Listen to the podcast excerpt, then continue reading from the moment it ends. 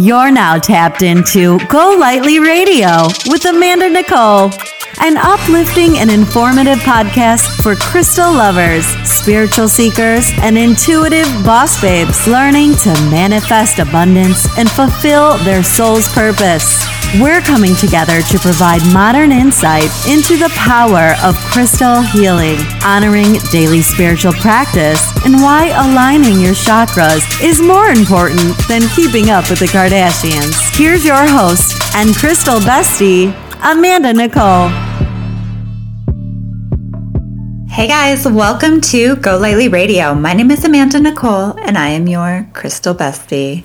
In today's episode, we are going to dive into energetically cleansing and clearing crystals and why it is so important to do so. But before we get into that, I want to update you guys on what the next few weeks look like for us because we're leaving Tuesday for Tucson and we will be gone for just under two weeks, which means I will be taking a short break um, from recording new episodes, but don't worry because following our trips, I'm like always so super inspired, like more than usual.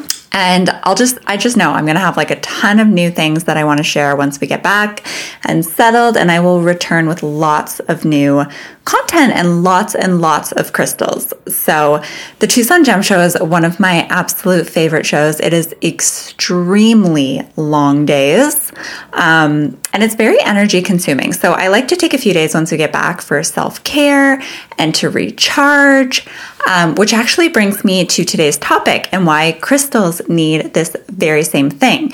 So, if you're listening to this podcast, there's a 99.9% chance that you own a crystal or two.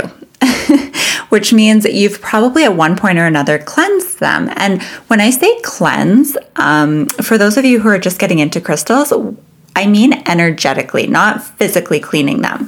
Um, and have you ever stopped to really think about why we do this? Like, I had someone just this week tell me that they fully understand the process, but they never have fully comprehended the why, which is a very honest and really a great question. So, earlier in that conversation, prior to discussing crystals, and yes, I do talk about other things too sometimes, our friend explained how he finds um, solitude as a preferred way to recharge. So I quickly explained to him, as best as I knew how, that that's exactly what crystals require. Like us, they are always manifesting simply by existing. So now think about when we ask them to work alongside us to manifest even more specifically. Like, oh my gosh, I need a break just thinking about all of the work that my crystals do. So Another way of thinking about this is, for example, like when we have to charge our cell phones, right? We know that they'll work at 30% or 20%, even down to 1%, which I'm ashamed to say my phone gets down to quite often.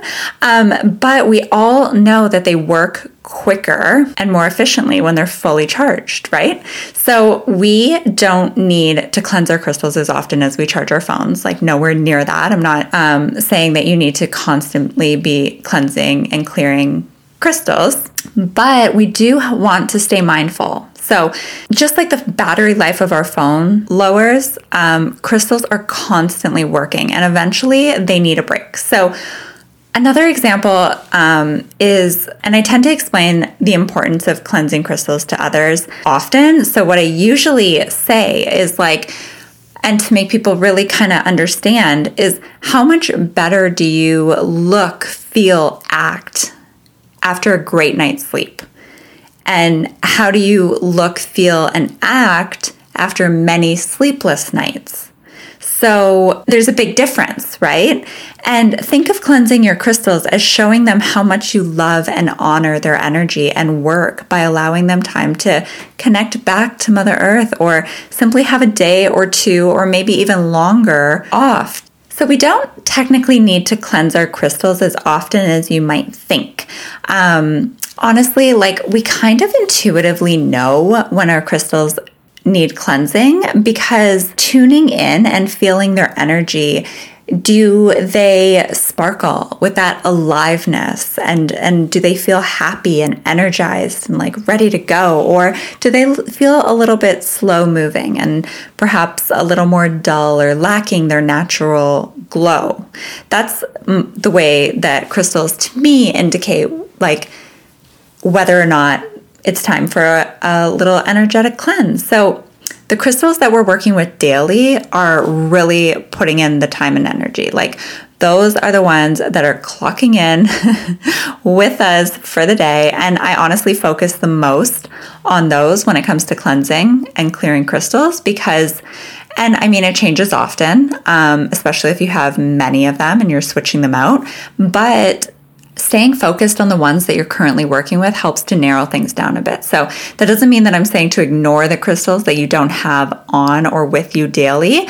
Um, for my entire collection, I like to follow each full moon as a reminder to check in with all of the crystals and take inventory of like who wants a moon bath, who wants to go out and kind of like reconnect.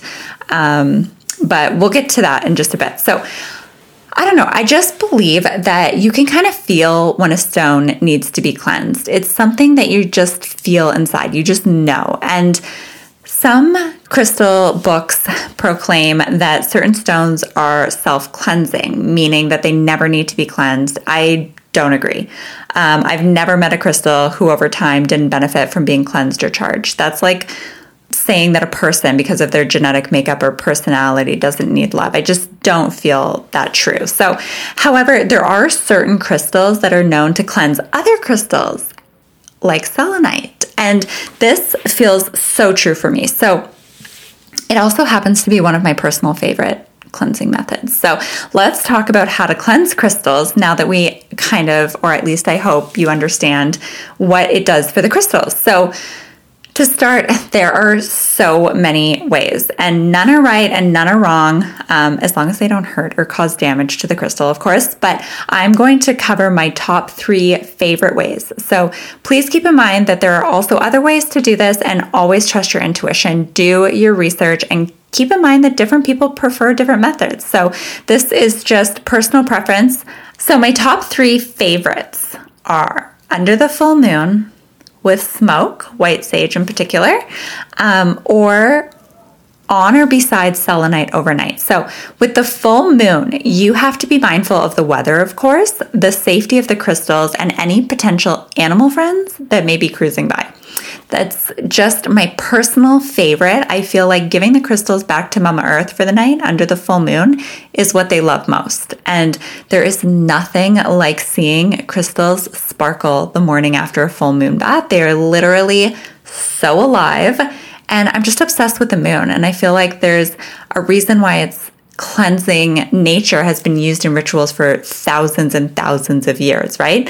And also, if you aren't able to put your crystals right outside, um, having them on a windowsill or somewhere safe that they can see the moon's light is also an option. And some people will say that this isn't as powerful because it's not as direct, but honestly, I don't fully think those people understand energy because do we not all feel the full moon even inside? Like when we're in our houses, we can feel when a full moon is, I don't want to say lurking because I love when I love when full moons lurk, but um, you know what I mean? So, in between full moons, or especially when I bring new crystals into our home, because this is my sacred space, I prefer lighting white sage and then allowing the smoke to pass through them. So, when it comes to um, smaller crystals like tumbles, um, especially those that I have on me throughout the day, like think of bra babies. They're the ones that you have in your purse or your pocket, or even chakra stones that you're using each day to balance. Like placing those on a selenite plate is so simple. It is the least time consuming.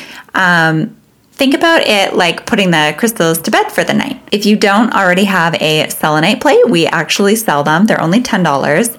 Um, and I promise you will use it every day. So it's totally, totally worth the investment. So I feel like putting them to rest and recharge while we do the same is also like, I don't know, there are crystal babies. Like we put them on their little selenite bed, and then we go to bed, they go to bed. In the morning, we wake up, we sparkle, they sparkle. It's like just a vibe. So, um, the other ways to cleanse crystals, some popular or more common, um, are simply holding the intention and visualizing focused energy, cleansing the crystal. So, this, what it does is it activates its own innate ability to self cleanse, to, well, it's like you're working with the crystal.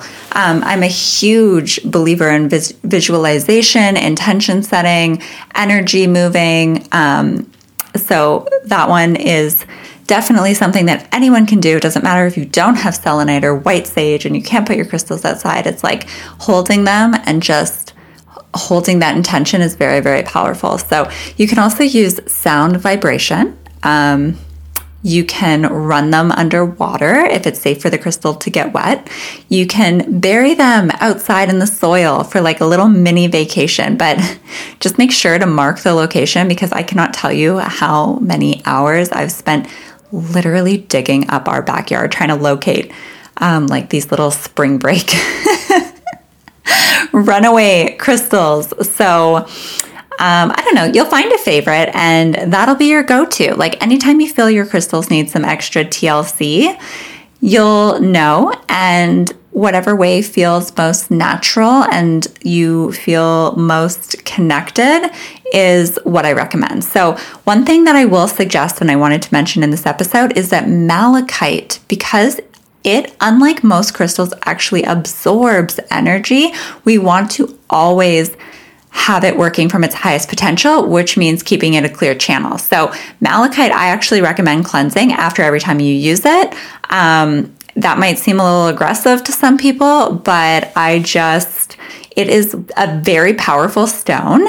And not to fear if you've had malachite and you've been working with it for a long time without cleansing it. I mean, nothing's nothing bad's going to happen to you or to the crystal. It's just going to feel like heavy and like like it wants to be lighter. So um, I love malachite. I could do an entire episode on malachite. Maybe I will one day. But another question that I get asked a lot on the topic of cleansing is why people use the term charging instead. In my opinion, the terms cleansing and charging kind of go hand in hand because they're being used to describe a similar practice. So, when you cleanse a crystal, you are allowing it to return to its natural state. Crystals, can they do this on their own? Absolutely, and they do.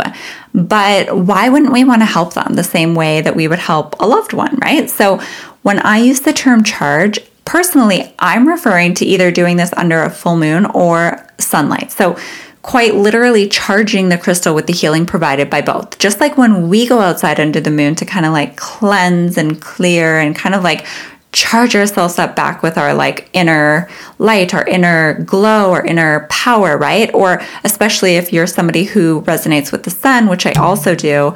Um, I'm a sun. I'm a. I'm a sun sign. I'm a Leo. So um, you're filling the crystal up again. You know, like how we take care of ourselves fills us up, and again, it's just, there's so many similarities we share with our crystal companions. And it honestly makes me smile just to think about. And uh, again, I know I say this every time, but I just love crystals so much. So hopefully, this episode has sparked an interest or even um, serves as kind of like a reminder of the importance of taking care of our crystal friends. And it's honestly our responsibility as their keepers for the time that we have them in our lives. And for me, it's it's a forever thing.